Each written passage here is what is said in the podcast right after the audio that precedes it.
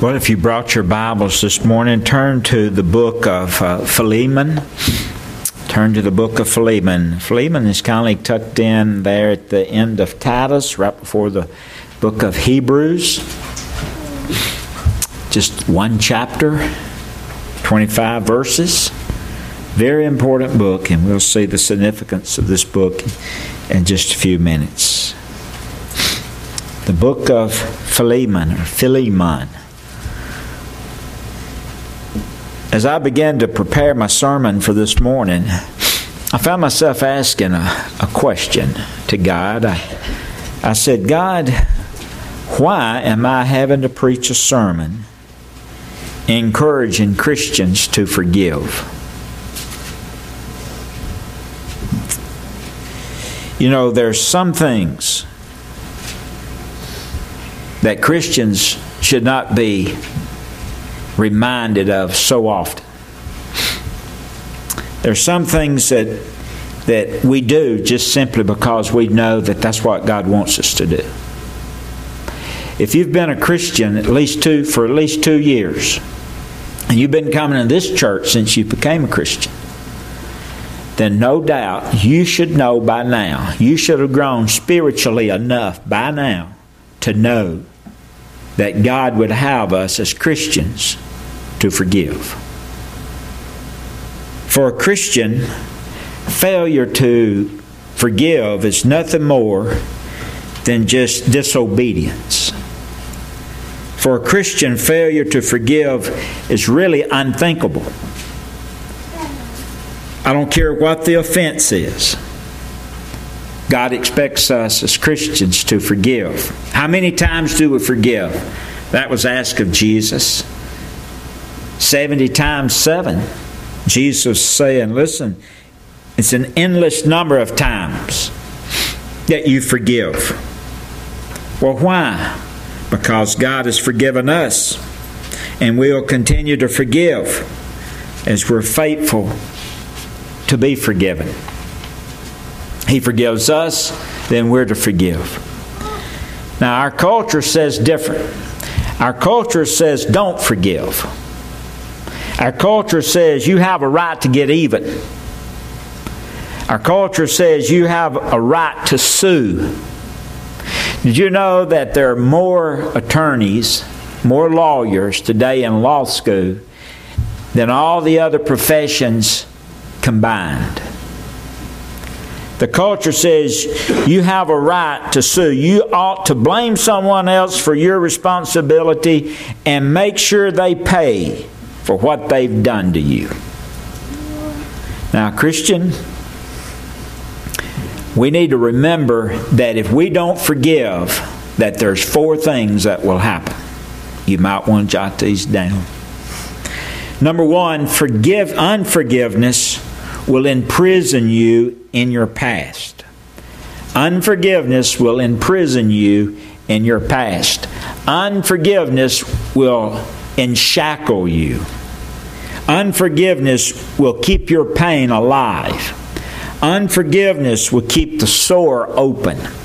Unforgiveness will keep the wound from healing. You'll go through life remembering the bad and the painful and the hurt, and soon it will rob you of the joy of living. And the question is, what good is that? To live a life like that. Forgiveness sets you free from your past. As soon as you forgive, it's gone. The very moment that you forgive, it's gone. And so please remember that unforgiveness will imprison you in your past. Secondly, jot this down unforgiveness always produces bitterness. Unforgiveness always produces bitterness. The longer you remember an offense that's done to you, the more that you recite from memory that offense to a neighbor or to a friend, to an associate, the more that you accumulate the data, the more that that hurt occupies your thinking, the more bitter you'll become. And then this bitterness begins to affect your whole personality, your entire personality. And you become sarcastic, and then you become condemning, and then you have this negative disposition about you. It becomes, listen, it becomes more than sin, it becomes an infection. Uh, you become angry, you become revengeful. Uh, well, really, to the point that your old self gains control of you and you're not led anymore by the Holy Spirit. You're led primarily by self, by the flesh. I see this a lot of times in marriages. Uh, when two Christians marry one another, now notice here what I'm saying. When two Christians marry one another, they should never be divorced. When two Christians marry one another, they should never separate. They should have a happy relationship. Now, when I got married, I married a sinner. But guess what Judy did? She married a sinner too. And that makes it impossible for us not to offend one another. I will offend her from time to time. She will offend me from time to time. But where forgiveness operates, an offense is there only for a moment. The offense is there only for a short time. But listen, when there's no forgiveness, then there's bitterness. And then the affection is cut off, the kindness is cut off, and you look for a way to get back or you look for a way to get out. But forgiveness replaces all of that with the fruit of the Holy Spirit. Unforgiveness will imprison you. Unforgiveness will produce bitterness in your life.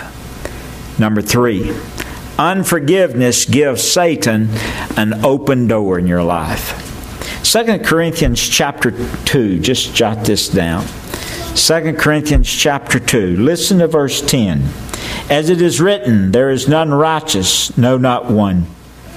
There is none that seeketh, I'm sorry, pull the wrong scripture. 2 Corinthians chapter 2. Listen to verse 10. To whom you forgive anything, I forgive also. For if I forgave anything to whom I forgave it, for your sakes forgive I it in the person of Christ, lest Satan should get an advantage of us, for we are not ignorant of his devices. The devil, the moment that you begin to refuse to forgive, the devil moves in on an unforgiving heart. Now, most of the ground that Satan gains in our life as a Christian is due to unforgiveness. And so unforgiveness will produce bitterness, but it also, unforgiveness gives Satan an open door. But I jotted down the fourth unforgiveness hinders your fellowship with God. The Bible says, if you forgive men when they sin against you, your heavenly Father will forgive you. If you refuse to forgive men, then your Father will refuse to forgive you. So, what that simply means is this if I'm not right with you, then I'm not right with God. Unforgiveness hinders my fellowship with God. So, why would I not want to be right with God? Why would I want to miss the maximum blessings that God has for me? I mean, when you think about that, that I'm willing to re, re uh, I'm willing to, to not receive the maximum blessings, that's kind of idiotic. That's kind of really foolish. It's really just stupid to think that I'd rather not forgive someone than to receive the blessings that God has for me. And so if you refuse to forgive as a Christian, you're shackled to your past, you become bitter, it gives Satan an open door and it hinders your fellowship with God. And with all of that in mind, God devotes one book, Philemon, He, he devotes one book to forgiveness, only 25 verses, and he tells how, how it's our spiritual duty as Christians to forgive. Let me give you some backgrounds about the book. Turn to Philemon. Now, as you read the book, the man's name is Philemon, lived in Colossae. His wife was Apphia. They had a son. Their son's name was Archippus. They had a house, and it was in their house and where the church met in Colossae. They had a slave, and the slave's name was Onesimus. Now, Philemon was a good master, but Onesimus wanted his freedom, and so he decided to run away. But before he ran away, he took some things that belonged to Philemon, and then he runs away. He runs to Rome. When he gets to Rome, he begins to live a life just kind of like a street person. He lives his life on the street. And all of a sudden, one day, he heard a guy preaching, and this guy's name was Paul. And Paul led Onesimus to the Lord. He leads him to Christ. And Paul finds out who his master is. He finds out that his master is Philemon. And so he sends Onesimus back to Philemon with this letter Philemon, the book of Philemon, the letter Philemon. He sends it back uh, to Philemon, Onesimus back to Philemon with this letter, and he is asking in this letter for, uh, for Philemon to forgive Onesimus. Now, don't forget this that Paul is asking Philemon to forgive a person who had already done his part. He'd already repented of what he had done against Philemon. And so he's coming back and he's asking Philemon to forgive him after he'd repented from what he had done to Philemon. Now, God has done his work in Onesimus, and now it's time for Philemon to do his work. And Paul is addressing this. And so this morning I want us to look at verses 4 through 7 to see the spiritual character of a person who forgives. Look at verse 4. Paul says to Philemon, he says, I thank my God making mention of thee always in my prayers. He said, Every time I pray about you, it's with thanksgiving. I thank my God every time I think about you. It's like I would say, You know, Brother Mike, writing Mike Norton a letter, every time I think about you, I just thank God for you. Be next every time I, I pray and think about you, I just thank God for you. Brother Danny, I just thank God for you. Do people feel that way about you? That when they pray, all of a sudden God puts you on their heart and they just say, You know, I thank God for so and so so and so. That's how he felt toward Philemon. He thanked God for him. Every time your name is mentioned, I just say, Thank you, God, for Philemon. I don't know any negatives about you, Philemon. I just thank my God for you. Look at verse 5.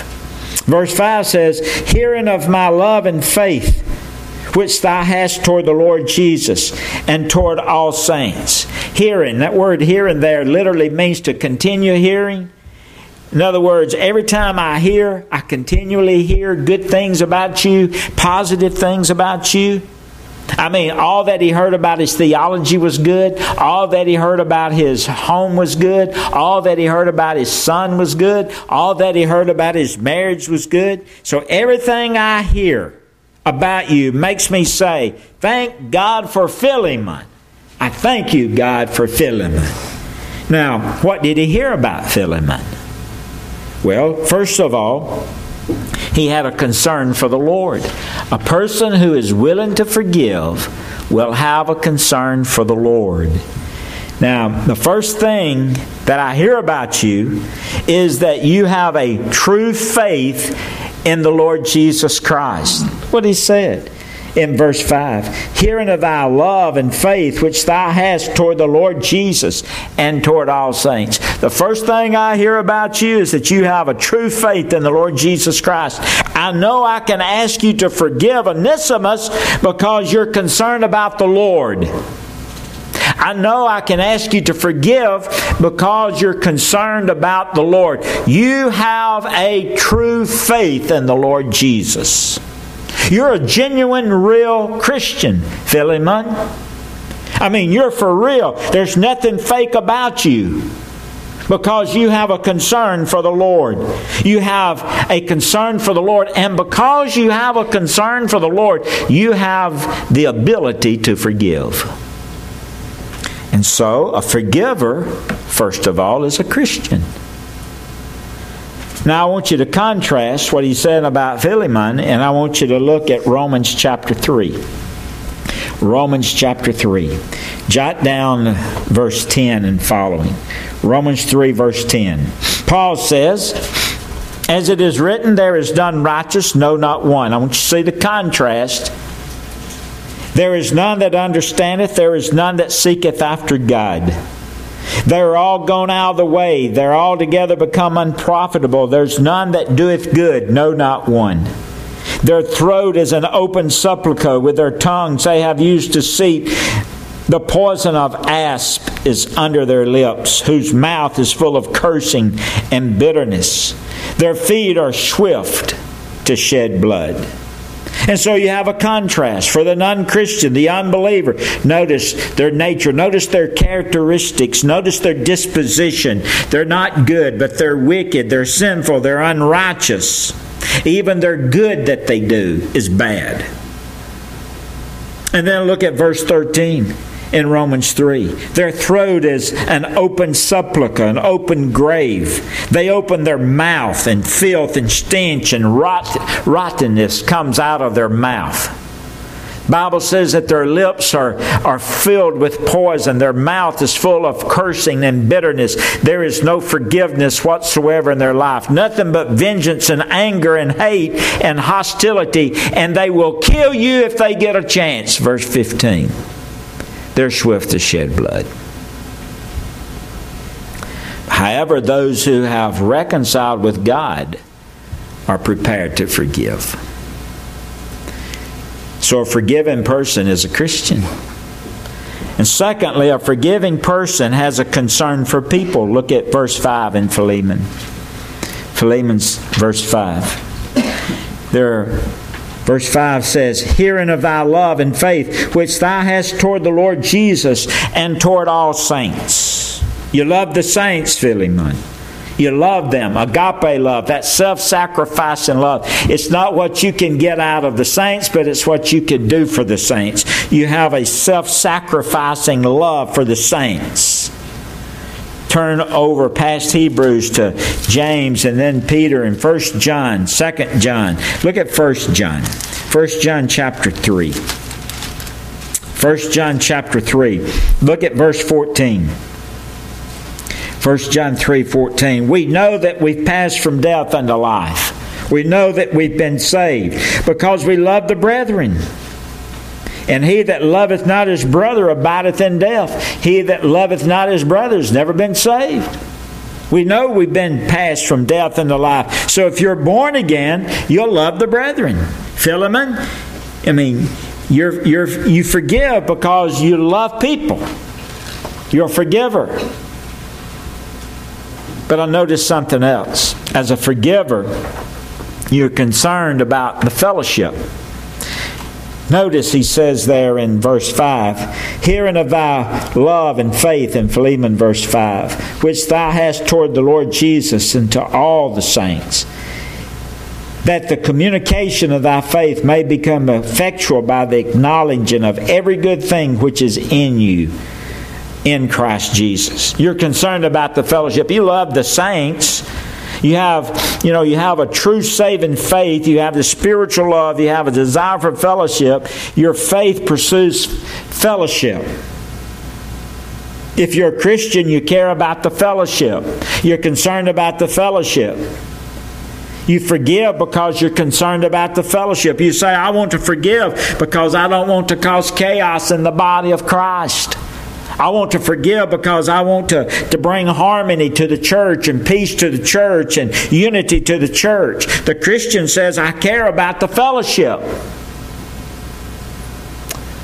So you have a concern for the fellowship. And then a person that has the characteristic of a forgiver is, is concerned about knowledge. Look at verse 6. He speaks about the knowledge. That the communication of thy faith may become effectual by the acknowledging of every good thing which is in you in Christ Jesus. When you became a Christian, God put good things in you. The Bible puts it this way You have been blessed with all spiritual blessings in the heavenlies in Christ Jesus. So, how do I know about the good things that are in me? Do I read about them? Does someone tell me about them? No, you experience the good things. You experience the good things. Philemon, if you forgive this guy, if you forgive Onesimus, you will experience this good thing called forgiveness. You'll know what it's like to forgive someone. You'll experience it firsthand. You'll have the knowledge of forgiveness. And friends, you can study about forgiveness and you can read about forgiveness and you can hear sermon after sermon preached about forgiveness, but until you forgive, you'll never understand what forgiveness is like. You'll have the knowledge then of forgiveness. If you really want to know the blessings of forgiveness, then forgive. Then I jotted down another characteristic of a forgiver. They forgive for Christ's sake, not for their sake. Look at verse 7. Verse 7 For we have great joy and consolation in thy love, because the bowels of the saints are refreshed by thee, brother. Wherefore, though I might be much bold in Christ to enjoin thee that which is convenient, yet for love's sake I rather beseech thee, being such a one as of Paul the aged, and now a prisoner of Christ Jesus. I forgive because of Christ's sake. The Greek says, unto Christ. In other words, Philemon, I know you'll forgive for Christ's sake. You do it unto Him. You do it because of Him. If you want to honor Christ, then you'll forgive as Christ forgives you. Right? Isn't that what we do? So the one who forgives is concerned for the Lord they're concerned for the people. They're concerned for the fellowship. They're concerned for this deep experiential knowledge. And they're concerned about the glory of the Lord. And anybody who loves the Lord Jesus, anybody who loves the saints and the fellowship and the true knowledge and the glory of Christ and loves to be a blessing, will be a forgiver. Let's bow our heads for prayer.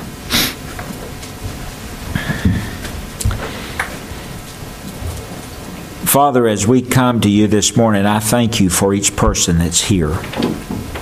Thank you for taking this book, Lord, the book of Philemon. Thank you for taking this book, a book about forgiveness, short book, one chapter, 25 verses. Thank you for revealing to us the characteristics of a forgiver.